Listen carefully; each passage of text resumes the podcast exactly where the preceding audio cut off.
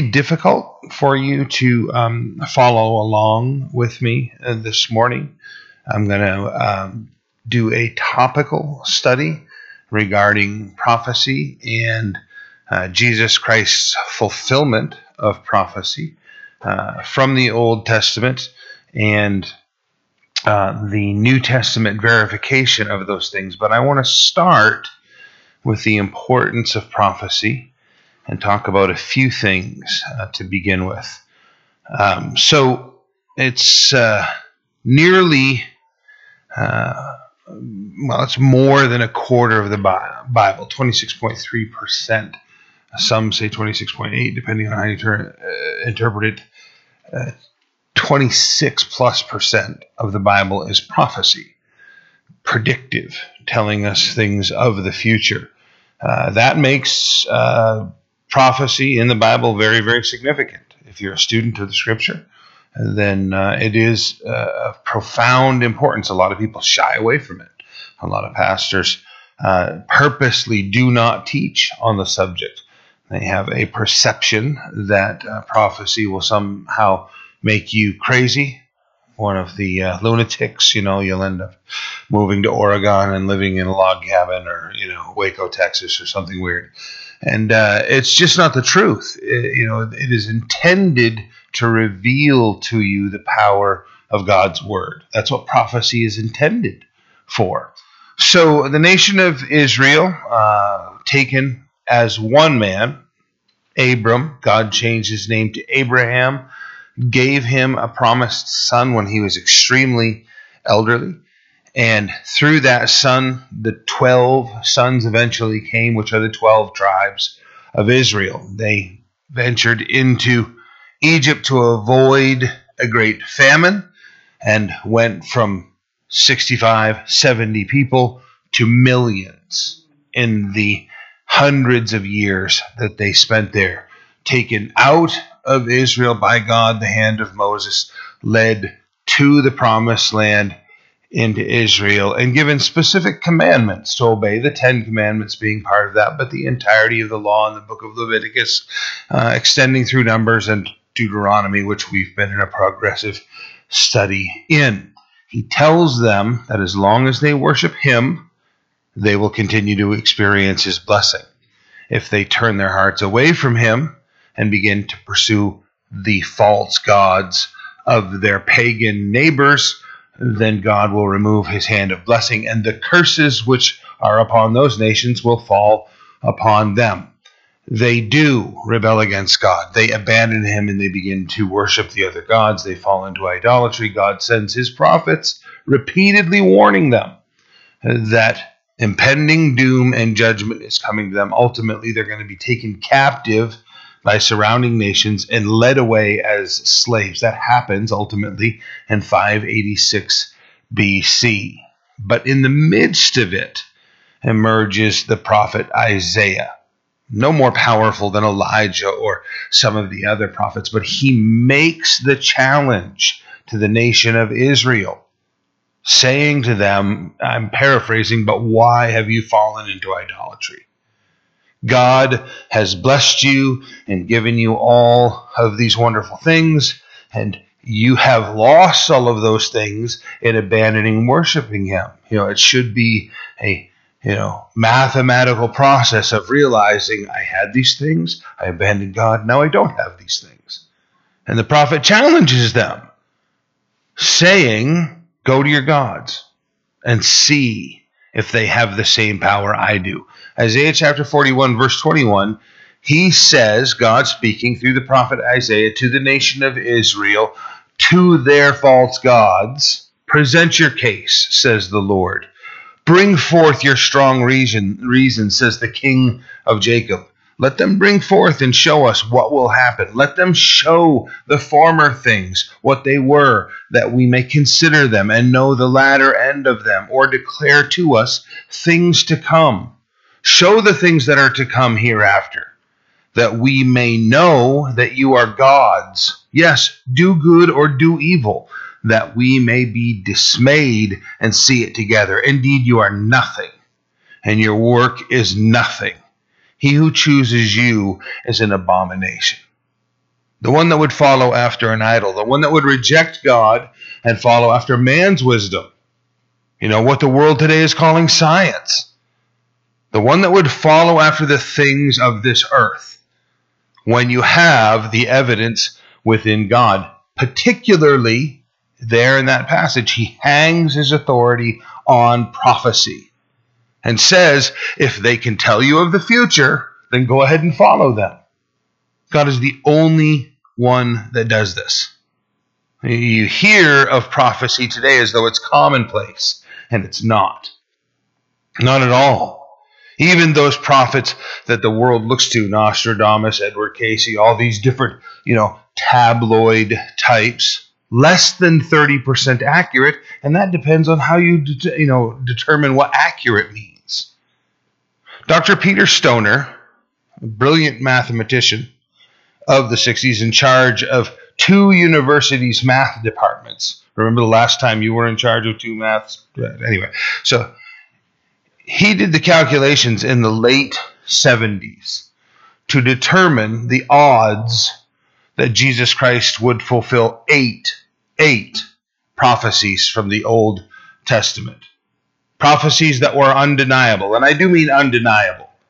The prediction that he would be born in Bethlehem right? 700 plus years prior to his birth. Uh, the prediction that he would also come from Egypt fulfilled when the angel told Joseph to take his family and flee into Egypt because Herod was going to want to kill the child. You know, betrayed by a friend, right? That doesn't happen to everybody. Betrayed to death by a friend. Betrayed for 30 pieces of silver. Things that were undeniably historic fulfillments of Jesus. Uh, Stoner came to the conclusion mathematically that the odds that Jesus would fulfill eight of those prophecies was 1 in 10 to the 17th power. That's 17 zeros. 1 in 10 to the 17th power, right? You have a greater chance of winning the lottery several times in your life than fulfilling eight of those. I always give the example when I have this discussion, right? I'll ask, how many people in this room were born in Bangor? Right? Two, okay? Uh, how many people were born in Bangor and then moved to Kenduskeag?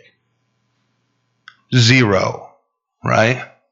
How many of these people were born in Bangor, moved to Kenduskeag, and then moved to Newport? from Newport to Hartland, from Hartland to Orrington, from Orrington to Lemoyne, right? Uh, my daughter Abigail has experienced all of these things.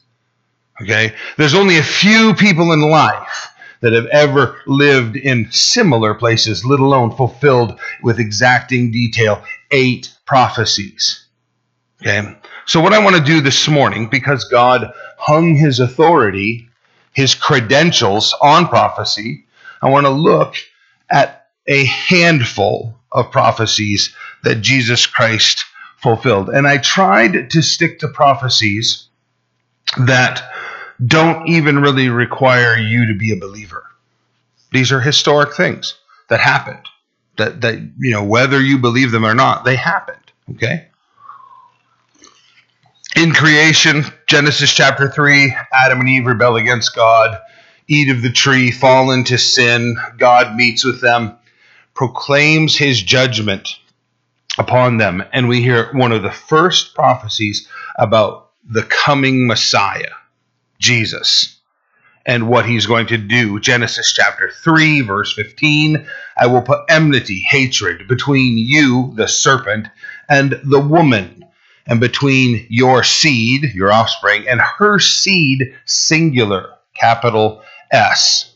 He shall bruise your head, you shall bruise his heel. Right?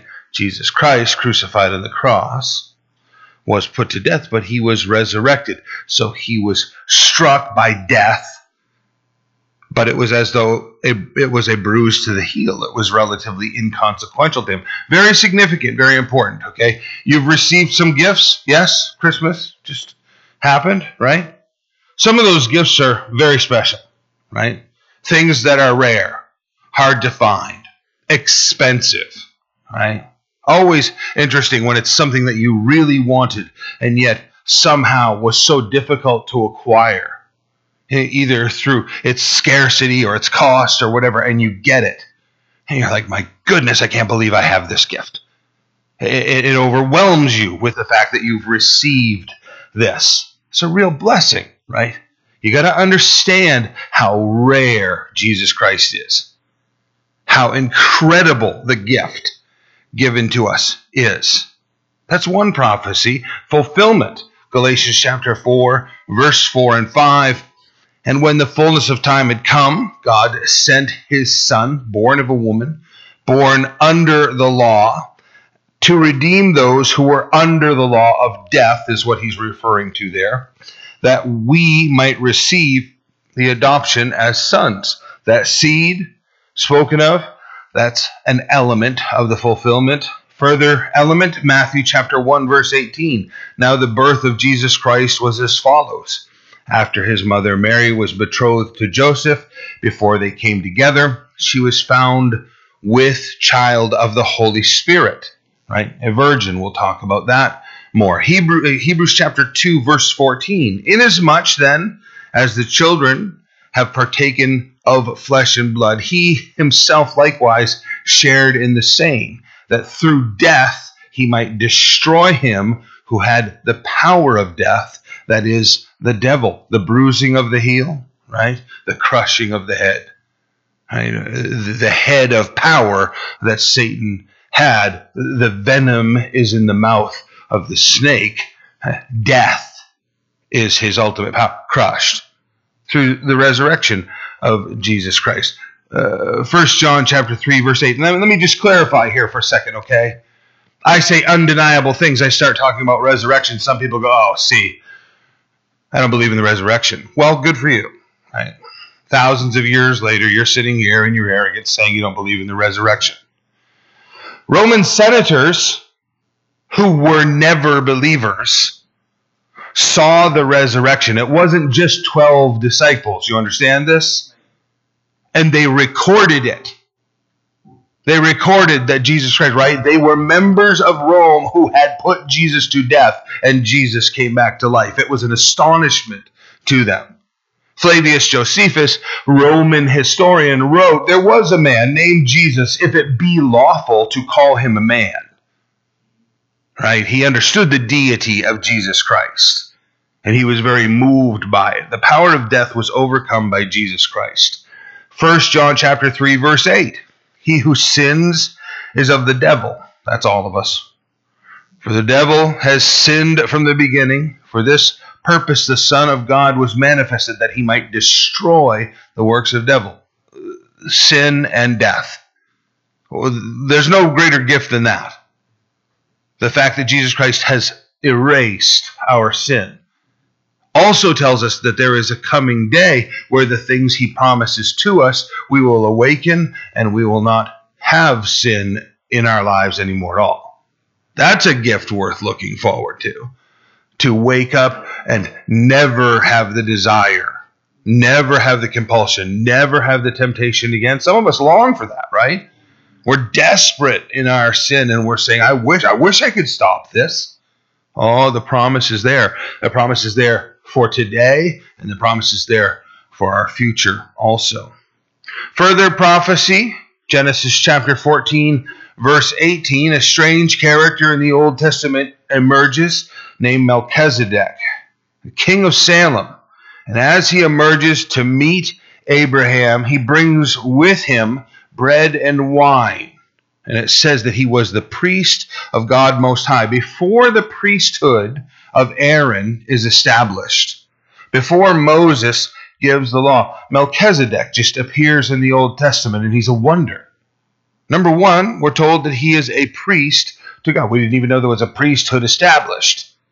Suddenly there's a priest that emerges, meaning that he's leading people in worshiping God. And before strange. Before the Old Testament is established, he brings with him the elements of the New Testament. So remarkable. So remarkable an individual. Of course, that's reflective Matthew chapter 26, beginning at verse 26, where it says, And as they were eating, this is the Last Supper, Jesus took bread, blessed and broke it, gave it to the disciples, and said, Take, eat, this is my body. Then he took the cup and gave thanks, gave it to them, saying, Drink from it, all of you. For this is my blood of the new covenant, which is shed for many for the remissions of sin. But I say to you, I will not drink of this fruit of the vine from now until that day when I drink it new with you in my Father's kingdom. Drink it new with you in my Father's kingdom. Newly crushed grapes, grape juice, is what Jesus is telling us to look forward to. You know what makes us drunk if we consume wine and alcohol? It's the decomposition. It's the death in the alcohol. Uh, we're being called to a newness of life, a sobriety. There's a gift in that if you've never embraced it, that the Lord has delivered some of us unto. That we are very grateful for. Continuing in Genesis chapter 22, verse 8, and Abraham said, My son, God will provide for himself the lamb for a burnt offering. So the two of them went together. They were going up the mountain to offer to the Lord, and the Lord had asked Abraham to put his son to death in faith that God could resurrect him back to life.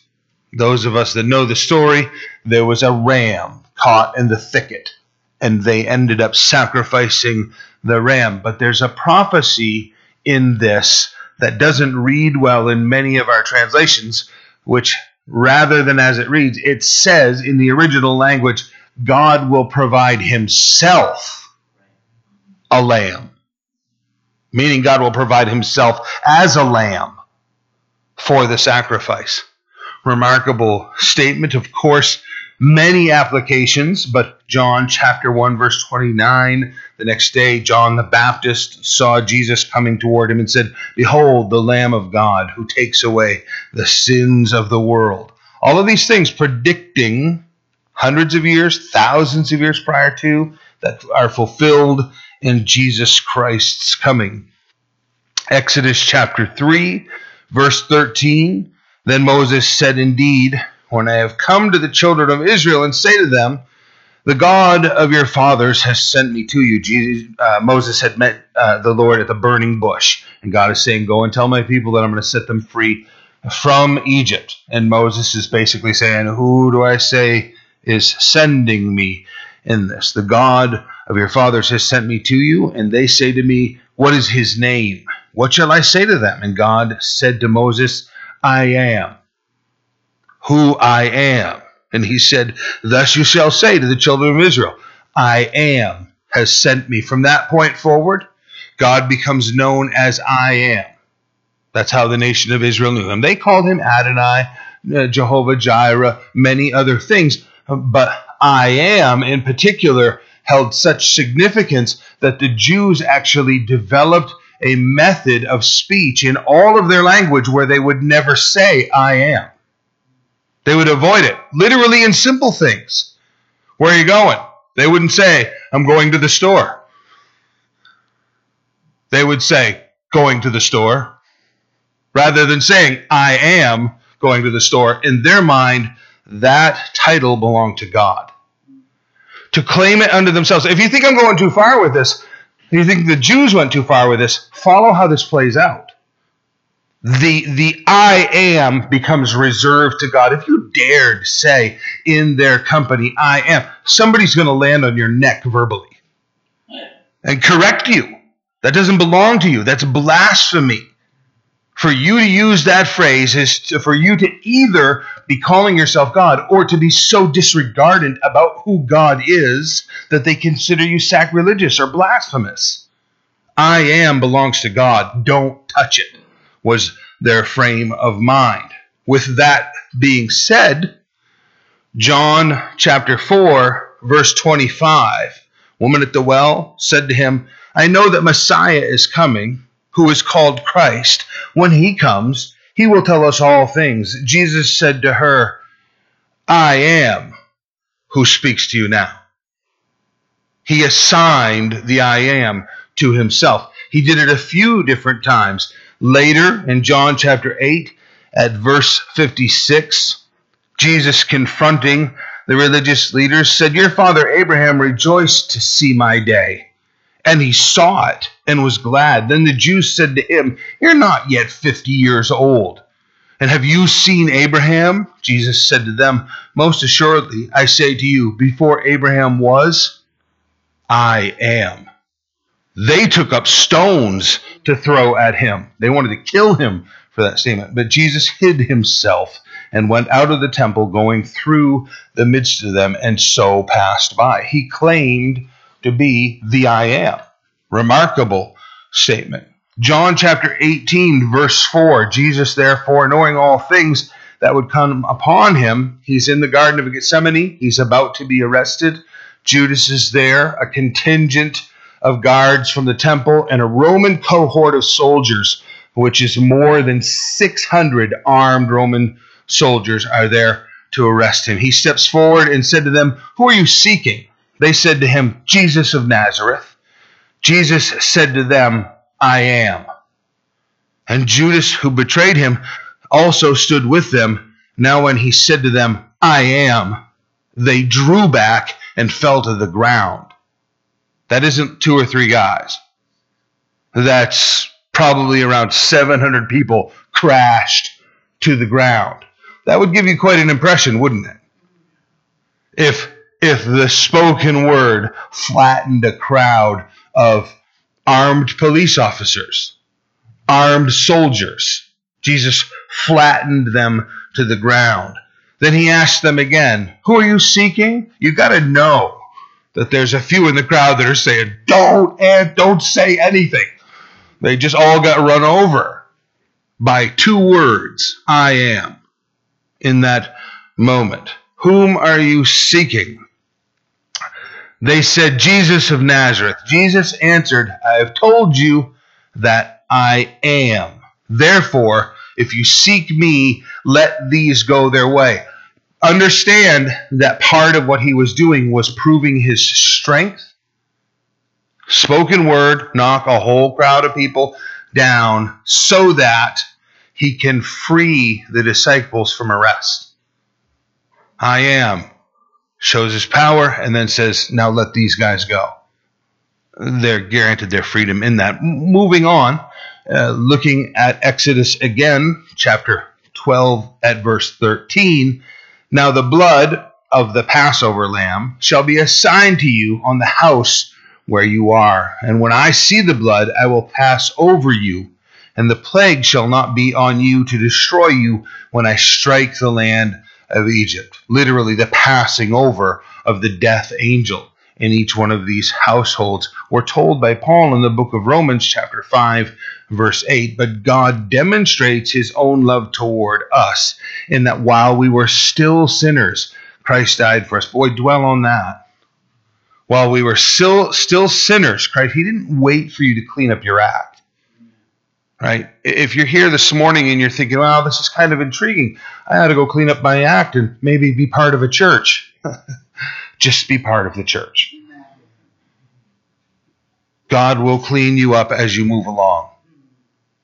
The room, as I look around, is full of those people. If you think these were all squeaky clean, you got another thing coming, okay? While we were still sinners, Christ died for us much more than having now justified, having been justified by his blood, we shall be saved from wrath through him. There's wrath coming, right? Most of us are perfectly aware of that. God's judgment is coming.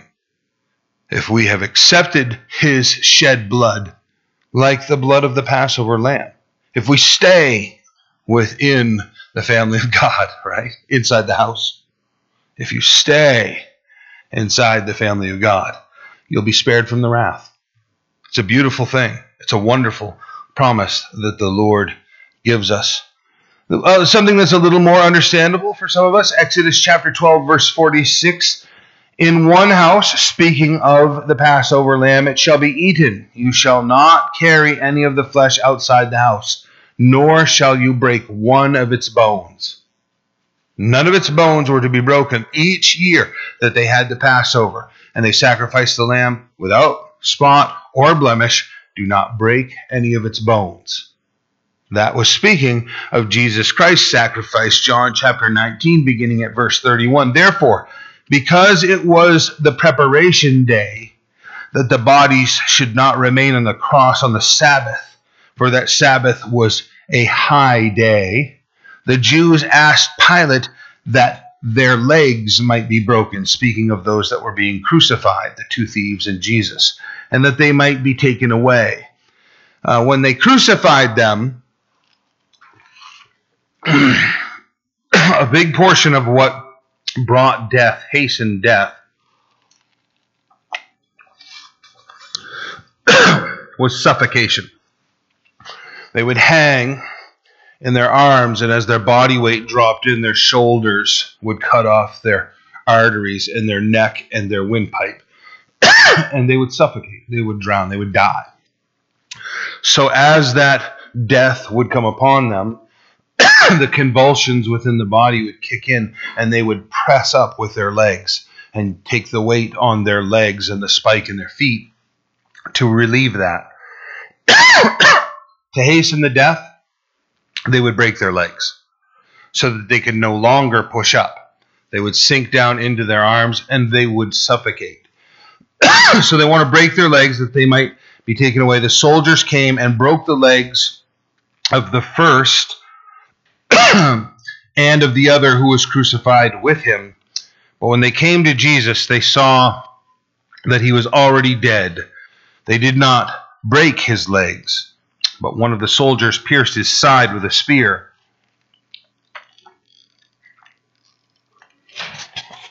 And immediately blood and water came out. And he who has seen has testified, and his testimony is true. And he who knows that he is telling the truth, so that you may believe. for these things were done that the scripture should be fulfilled. Thank you, Daniel not one of his bones shall be broken. Again, a prophecy that is very difficult to deny. Leviticus chapter 16, verse 27 says, The bull for the sin offering and the goat for the sin offering, whose blood was brought in to make atonement in the holy place, shall be carried outside the camp, and they shall burn in the fire their skins, their flesh, and their offal, their entrails. So the sacrifice was to be taken outside of the camp. Matthew chapter 27, verse 33, Jesus fulfilling that as the sacrifice, it says, And when they had come to the place called Golgotha, that's outside the city, that is to say, the place of the skull, that's where he was crucified. Hebrews chapter 13, verse 11 says, For the bodies of those animals whose blood is brought into the sanctuary by the high priest for sin are burned outside the camp. Therefore, Jesus also, that he might sanctify the people with his own blood, suffered outside the gate. Jesus, thanks Steve. Jesus was crucified outside the city to fulfill what was written in the law about the sacrifices taking place outside of the city. Genesis chapter 5, verse 24. Please stay with me in this. I know this sounds like a lot. There's a strong point within this that I want you to get. Genesis chapter 5, verse 24.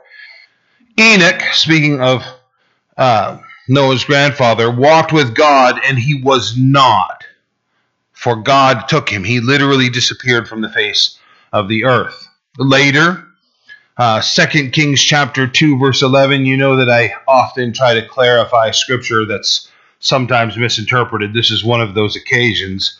Speaking of Elijah, it says, When it happened, as they continued on and talked, this is Elijah and Elisha, that suddenly a chariot of fire appeared with horses of fire and separated the two of them, and Elijah went up by a whirlwind into heaven. Uh, it's sometimes taught that Elijah was taken up to heaven in a chariot of fire.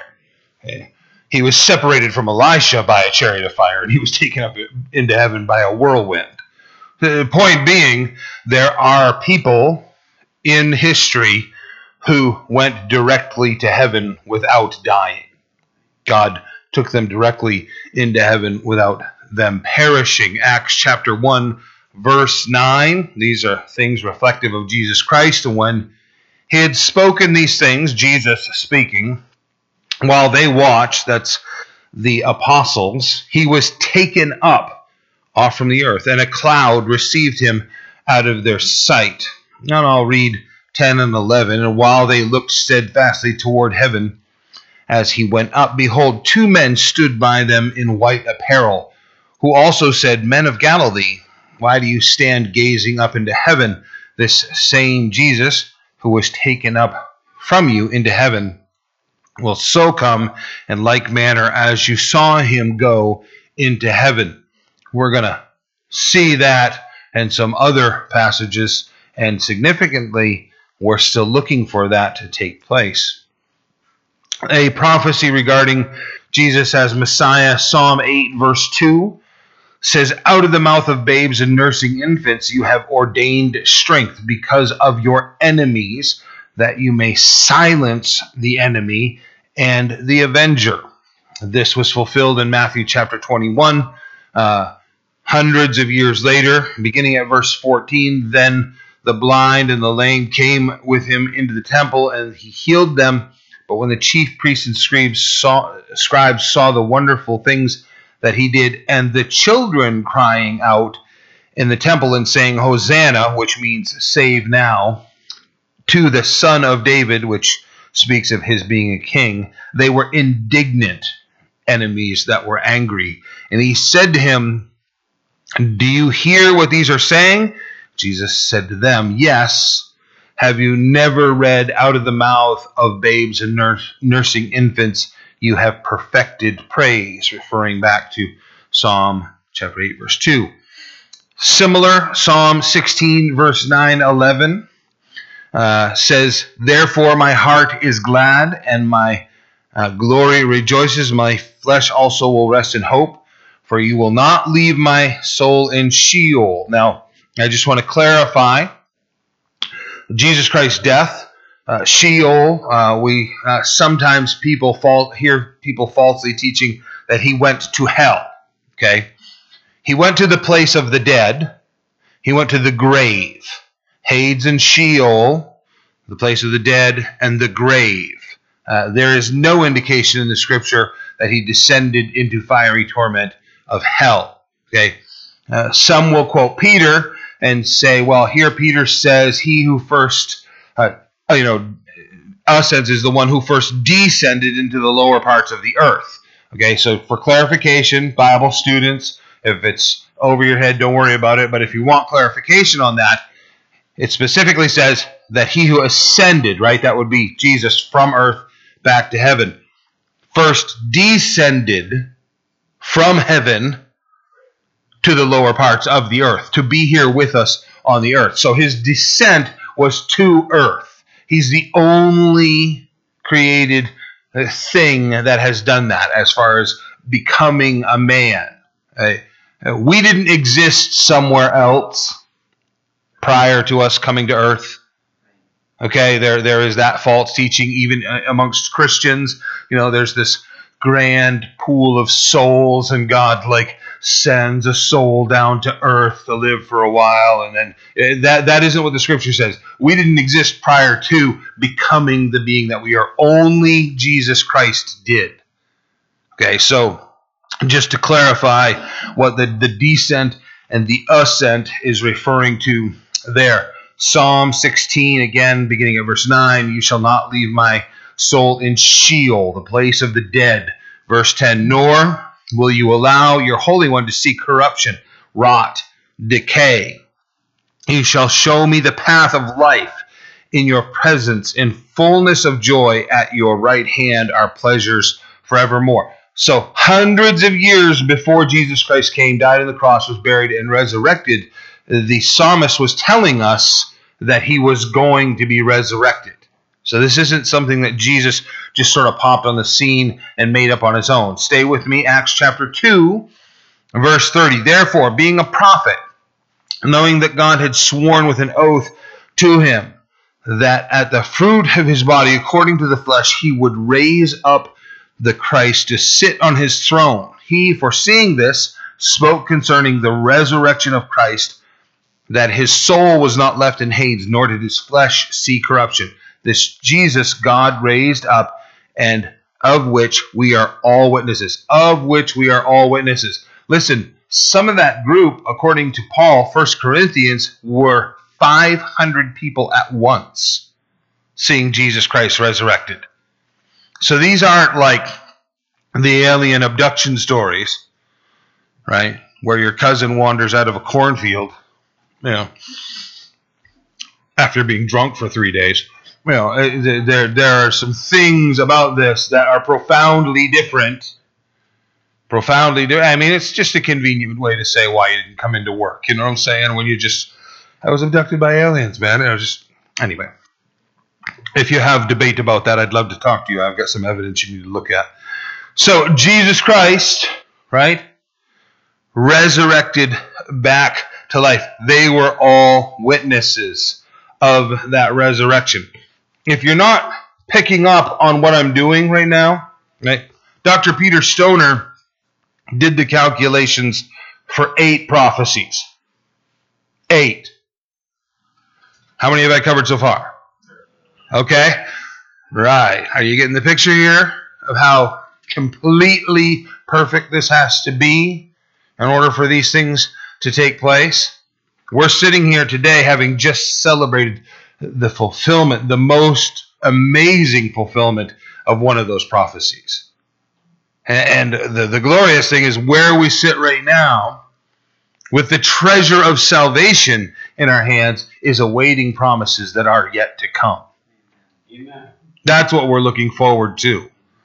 So that that one fulfilled prophecy, all of world history is marked by that. Right? All of time is marked by Jesus Christ's coming. And and what lies ahead of us is going to be even more glorious than what is behind us. The future and the fulfillment of these things. Uh, again, same reference Jesus Christ's resurrection, verse uh, thir- uh, 34 of Acts 13, and that he raised him from the dead no more to return to corruption. He wasn't resurrected in order to die again some other day. He has spoken thus I will give you the sure mercies of David. Therefore, he also says in another psalm, He will not allow your Holy One to see corruption. So, you know, New Testament confirming that those Old Testament prophecies were in reference to the things we see fulfilled. John 20, verse 9 For as yet they did not know the scriptures that he must rise again from the dead. They didn't believe, they doubted uh, without understanding that he was going to rise from the dead. Uh, stay with me, I'm going to give you a few more here, seven or eight more pages. Uh, Psalm 22, verse 1 the psalmist there makes this declaration My God, my God, why have you forsaken me? Why are you so far from helping me and from the words of my groanings? Words of Jesus at the cross, right? As he takes upon the sins of the world, and for the first time in eternity, he is separated from the presence of God. And he exists bearing our sin, Matthew chapter 27, verse 46. In about the ninth hour, Jesus cried out with a loud voice, saying, Eli, Eli, Lama Sabachthani. That is, My God, my God, why have you forsaken me? Later, Psalm 22, verse 7 All those who see me will ridicule me. They shoot out the lip. They shake the head, saying, He trusted in the Lord. Let him rescue him. Let him deliver him, since he delights in him. This is David in Psalm 22, hundreds of years before Jesus Christ's crucifixion, speaking of his own affliction, prophesying about what Jesus would go through. Matthew chapter 27, verse 39 Those who passed by blasphemed him, wagging their heads. This is at the crucifixion, saying, You who destroy the temple and build it in three days, save yourself. If you are the Son of God, come down from the cross. Likewise, the chief priests also mocking with the scribes and elders said, He saved others, himself he cannot save. If he is the king of Israel, let him now come down from the cross, and he will and we will believe him. He trusted in God, let him deliver him now if he will have him, for he said, I am the son of God. Even the robbers who were crucified with him reviled him with the same things. Psalm 22 again, verse 14, David said, I am poured out like water, and all my bones are out of joint. My heart is like wax, it has melted within me. Fulfillment, John chapter 19, verse 34. One of the soldiers pierced his side with a spear, and immediately blood and water came out, showing that the pericarditis had already uh, ruptured, that his heart had coagulated, and the platelets had separated from the plasma. He, his heart had melted like wax, and it poured out of his side. Psalm 22, verse 18 They divide my garments among them, and uh, for my clothing they cast lots. This is remarkable. Then the soldiers, when they had crucified Jesus, John chapter 19, verse 23, took his garments and made four parts, to each soldier a part, separating the different articles of clothing, and also the tunic. Now, the tunic was without seam, woven from the top in one piece, very valuable. They said, therefore, uh, among themselves, Let us not tear it, but cast lots for it, whose it shall be, that the scripture may be fulfilled, which says, They divided my garments among them, and for my clothing they cast lots. Therefore, the soldiers did these things. They literally rolled dice to see who was going to win, played craps to see who was going to win Jesus' clothing, prophesied hundreds of years earlier, Psalm 22, verse 18. Psalm 30, verse 3, O Lord, you brought my soul up from the grave. You have kept me alive that I should not go down to the pit. So Sheol versus hell, right? So the place of the dead versus an eternal punishment. I went to the grave, but I didn't go to hell. The, this Jesus God has raised up, Acts chapter 2, verse 32, of which we are all witnesses. We're hearing that over and over again. Psalm 31, verse 11 I am a reproach among all my enemies, but especially among my neighbors. Significant. This, this takes a, a shift here. Stay with these prophecies. And I am repulsive to my acquaintances. Those who see me outside flee from me. Mark chapter 14, verse 50. Then they all forsook, forsook him and fled. Those are his apostles. Those are his closest friends. Those are the 120 that followed Jesus continuously throughout his ministry. Psalm 41, verse 9 Even my own familiar friend, and whom I trusted, who ate my bread, has lifted up his heel against me. Remarkable prophecy right there. My own friend, whom I had trusted. Judas was the treasurer of Jesus' ministry, according to the book of John. Closest and trusted friend, right? Judas betrays him. And the one who I ate bread with. How remarkable is it that John chapter 13, verse 26, Jesus had said to them, One of you will betray me. They begin to say, Who is it? Is it I? They're questioning one another. Peter signals over to John and says, Ask him who it is. John leans back and asks Jesus, Who is it that's going to betray you? Jesus answered, John 13, 26, It is he to whom I shall give a piece of bread when I have dipped it. And having dipped the bread, he gave it to Judas Iscariot, the son of Simon. I mean, that makes the hair stand right up on the back of my neck. That hundreds of years earlier, David is saying, The one who will betray me is one who is my closest friend who I have broken bread with. And Jesus breaks the bread, dips it, and gives it to Judas. It says that immediately after that, Satan entered him. Right? Scary enough that previously it says that John recorded that Satan had put it into the mind of Judas to betray Judas. But there at the Last Supper, he eats the bread right out of Jesus' hand, and the scripture says that, that Satan entered him. And he left that room to go receive the 30 pieces of silver and lead the arresting officers to Jesus at the Garden of Gethsemane. An amazing prophecy fulfilled right there. A little bit more. I just want you to stay with me. Psalm 69, verse 21. They also gave me gall for my food, and for my thirst they gave me vinegar to drink. Sounds disgusting, right? You a thirsty pal? Here, try this. Uh, most of you remember Paul Reynolds, right? Close friend. He's with the Lord now. Paul would frequently come over for dinner at our house. Uh, my mom, being older, always was close to Paul, wanted to bless him. He comes in the house, he's been working. Hey, would you like a drink of apple cider? Sure. She goes over to the fridge. She pours him this huge glass of apple cider, brings it to him, sets it down, nice, cold, chilled, you know, and he just slugs back like more than a third of this huge cup and then slams it down on the table and is just gasping for breath. And we're all like, what is wrong? And he can't speak for like 30 seconds, and he finally says, That is not cider. And then my mom's all embarrassed because she had broken the cider vinegar jug weeks before and grabbed the apple cider jug that was empty and poured it in. You know how refreshing, you know, raw vinegar is when you just guzzle that down, right? Poor Paul. My friends, you know, these have given me gall and vinegar to drink. Interesting. In Matthew chapter 27, verse 34, Jesus being thirsty at the crucifixion, it says they gave him sour wine, vinegar, mingled with gall to drink. And when he had tasted it, he would not drink. Very significant to me. Should be significant to you. Okay?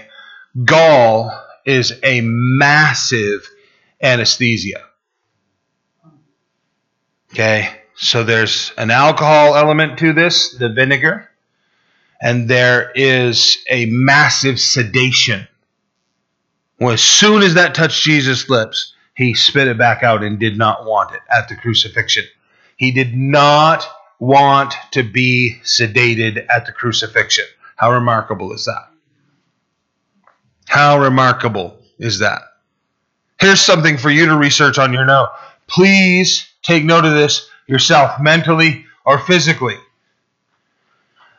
There were seven things, seven things that Jesus said from the cross. You research them on your own, right? You're familiar with some of them, right? I thirst. It is finished, right? Father, forgive them. They know not what they do. Seven things.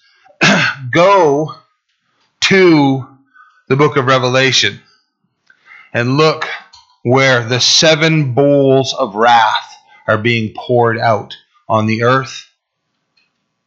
As Jesus was absorbing the wrath of God on the cross for our sake, he made seven statements that directly correlate with the bowls of wrath that are poured out in the book of Revelation. He absorbed the wrath. If you'll accept it, you don't have to take it.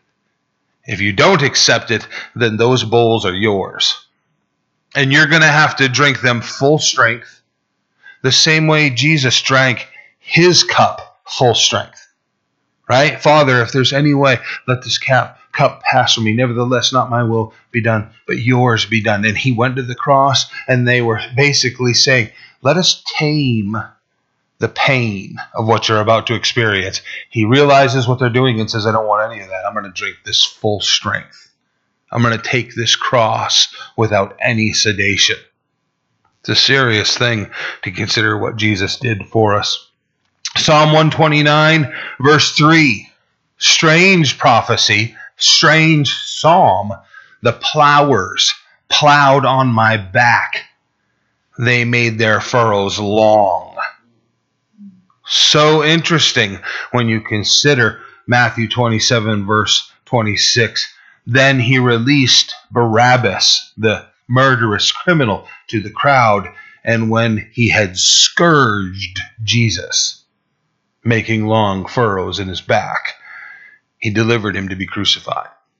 So interesting the things that pertain to Jesus in the scripture. Isaiah chapter 7, verse 14. Therefore, the Lord himself will give you a sign. Behold, the virgin shall conceive and bear a son. You shall call his name Emmanuel, right?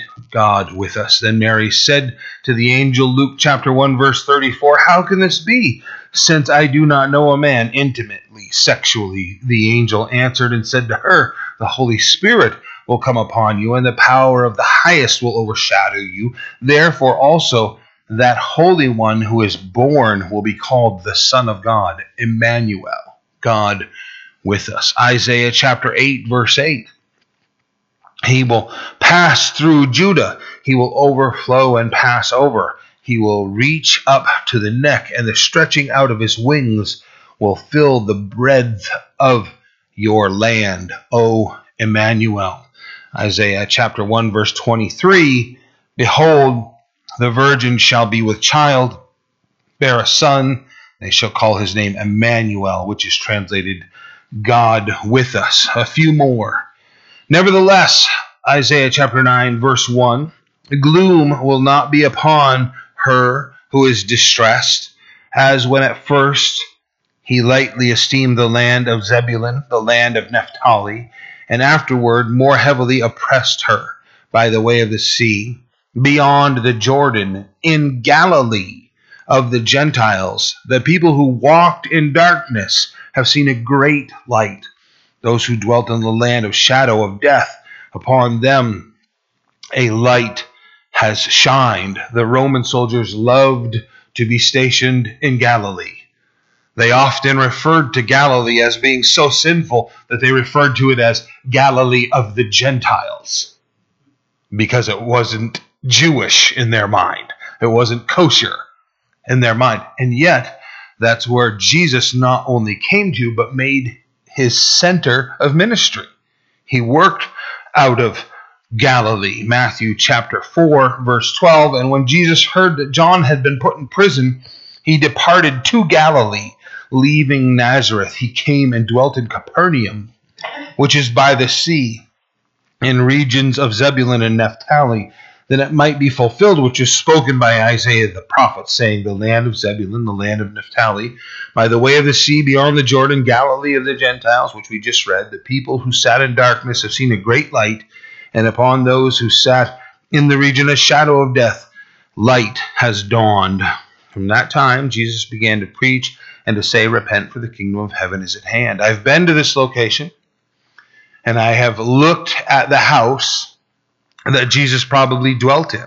It was thought to be because of Christian graffiti that they found inside the house centuries ago, and Christian graffiti inside a Jewish home is unheard of. Uh, recently, they discovered Roman tax records, and homes were taxed based upon the number of people that lived in the home. That home was taxed by Rome to Simon, the fisherman who lived with his wife and his mother in law. And then later, the taxation changed when a Jewish rabbi came to live with them. Remarkable. Remarkable what the scripture has told us and what we have confirmed. Speaking of Galilee, Isaiah chapter 9, where it had been promised that this light would come and dawn upon them. First miracle, right? John chapter 2, verse 1 on the third day when there was a wedding in Cana of Galilee. Remember that?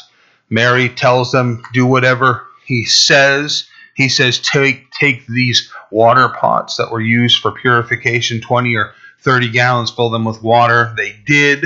They drew some of it out, took it to the master of the feast. He tasted the water. It had been made uh, to wine. Verse 11 says, This beginning of signs Jesus did in Cana of Galilee and manifested his glory, and his disciples believed in him there.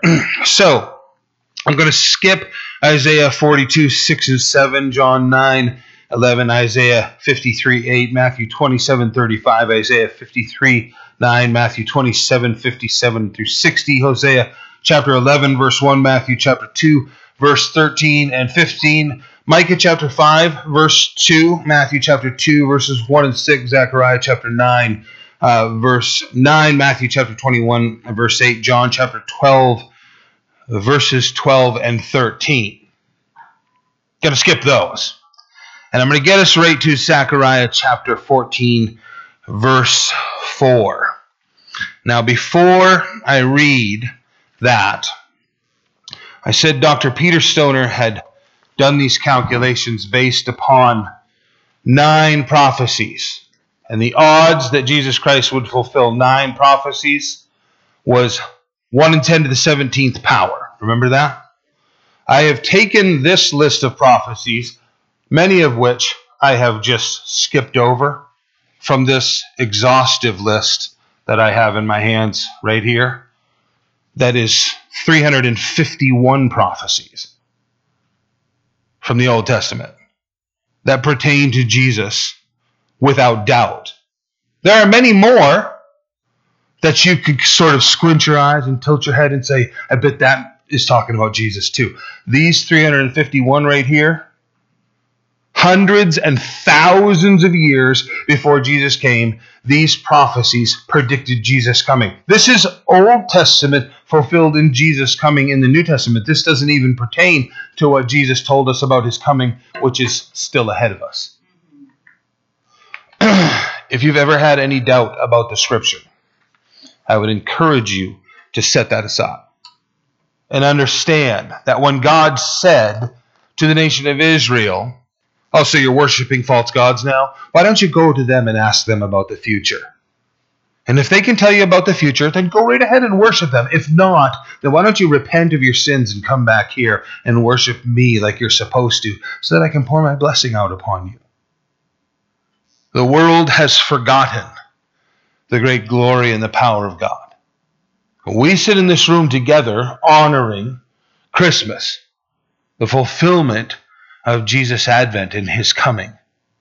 Where we sit in time right now, all of this sermon is an advertisement from me to you for this Saturday's sermon. Right? Where we are going to talk, or this Friday, this, this Friday, we'll talk about the prophecy that is coming in the year ahead of us. What is being fulfilled in front of our eyes on the daily news right now?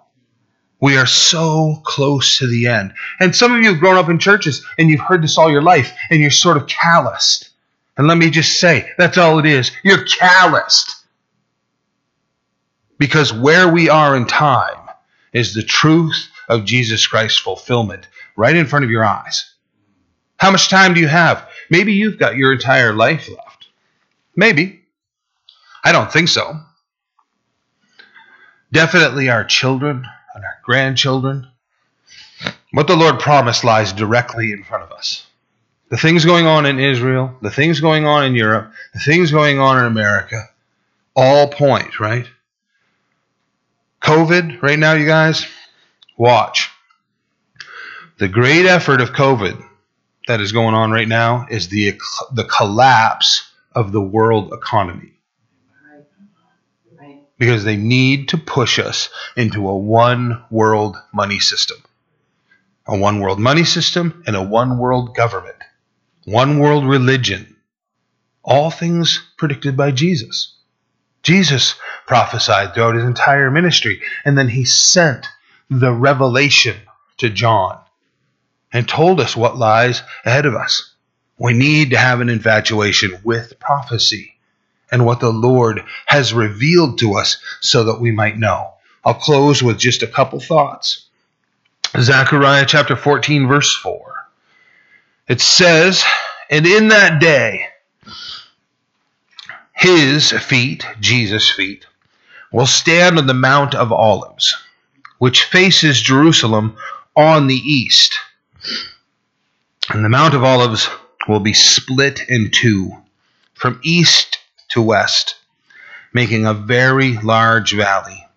Half of the mountain shall move toward the north and half toward the south. There are other prophecies in regard to that occurrence and when it will happen. And let's just be clear it will happen. Okay. One of the world's leading archaeologists was working at one of the city gates in an archaeological dig, and he really shouldn't have been there because it was inside the Muslim quarter. So just sort of snuck in, more or less. And during the dig, the ground collapsed underneath them. And he fell through about 16 feet and found himself standing inside a chamber. Inside the chamber was the old city gate, underground. So when you're reading in Psalm and it says that the gate will rise, rise up, O gates, who is this King of glory? Right? The suspicion is that when the Lord descends and his feet alight on the Mount of Olives and the mountain splits, that much of what is underground, because that's how they did things back then. Just fill in and build over on top of layer upon layer upon layer. You can tell where the old cities are there. They refer to them as tells. There are these elevated places. Here's all of this land around them, and here's a why because it was an ancient city that got destroyed in war, and they built on top of it, and destroyed, and built an earthquake, and they built, and now there's this raised elevation plateau, and it tells them that they should go dig there because it's an archaeological site. Jerusalem is the same way. So, this statement that Jesus will descend and the Mount of Olives will split, we're longing to see that. We're waiting to see that. Acts chapter 1, verses 9 through 11. I've read you in broken portions. I want to read it to you in entirety. Now, when they had spoken these things, Jesus speaking to the disciples, while they watched, he was taken up in a cloud, received out of their sight. And while they looked steadfastly toward heaven as he went up, behold, two men stood by them in white apparel, who also said, Men of Galilee, why do you stand gazing up into heaven? This same Jesus, not a different Jesus, right? Not Vernon Howell changing his name to David Koresh, declaring himself to be the Messiah, taking everybody out to Waco, Texas to die in inferno of self created prophecy, right? Not a new Jesus, this same Jesus who was taken up from you into heaven will so come in like manner as you saw him go up. First Thessalonians. Here's your gift on Christmas. Chapter 4, Verse 13, you're familiar with it. Paul said to the church at Thessalonica, I do not want you to be ignorant, brethren. Now, I want to pause on the word ignorant again. Because we have that idea of it being uninformed. I want to point out to you again the root word is ignore. If you sit here today and you hear this message and you do not take it to heart, if you walk out the door without embracing it, then you are ignorant.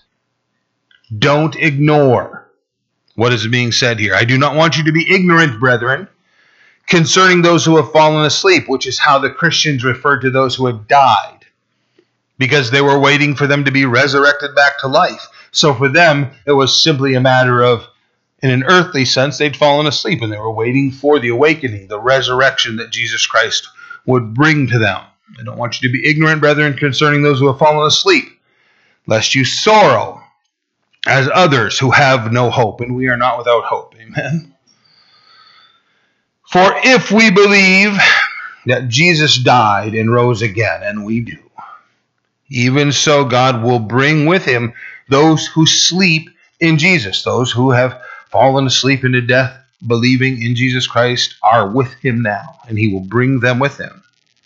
For this we say to you by the word of the Lord, that we who are alive and remain until the coming of the Lord will by no means precede those who sleep. For the Lord himself will descend from heaven with a shout, with the voice of an archangel, and with the trump of God and the dead in Christ will rise first. Then we who are alive and remain shall be caught up together with them in the clouds to meet the Lord in the air. And thus we shall always be with the Lord. Verse 18. Therefore, comfort one another with these words. That's the gift. That's the closure. Is the fact that we have a great comfort in the things that are promised in the scripture belong to us. Christ is going to fulfill these things. You get to certain points and people are like, ah, I was with you right up until there. That's too bad. I wish you were with me all the way. Wish you could see these things fulfilled in your own life. The surrender, the giving in to the Lord. We talk about giving our hearts to the Lord. We talk about the Lord living in us. That's a very real thing. That's a very real thing. When God created Adam and Eve, He breathed His Spirit into them and gave them life, and they became a living being. They were told, "Don't eat of the tree of the knowledge of the of good and evil," because, according to how it was written originally, in dying you will die. They ate of the tree; they didn't drop dead. And some have said, "See, it didn't kill them," which is what Satan implied.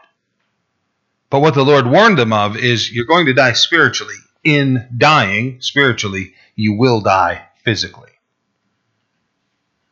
Adam handed on his dead spirit to every one of his descendants, and every one of us that has ever been born has been born with a dead spirit. A dead spirit that is desirous of deadly things. Christmas. The more I want a particular food, the more I know it's bad for me. You know? Evidence I can eat Snickers until I pass out. And I despise hummus.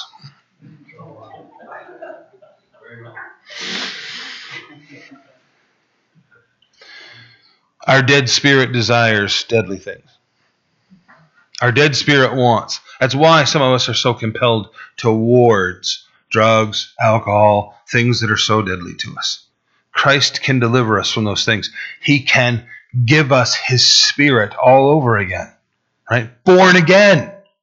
Born once with a dead spirit. Born again when his spirit comes upon us, gives us new desires and erases old ones right? If you've been a churchgoer for a long time, but you still have that whole thing going on where your original design is still mastering you, your sinfulness, then I say all you are is a churchgoer. You must be born again. You have to surrender your life to Christ. You need to relinquish your heart. The prayer is simple. I'm not going to ask you right now to stand and raise your hand in front of any everybody, unless you want to. Unless you want to.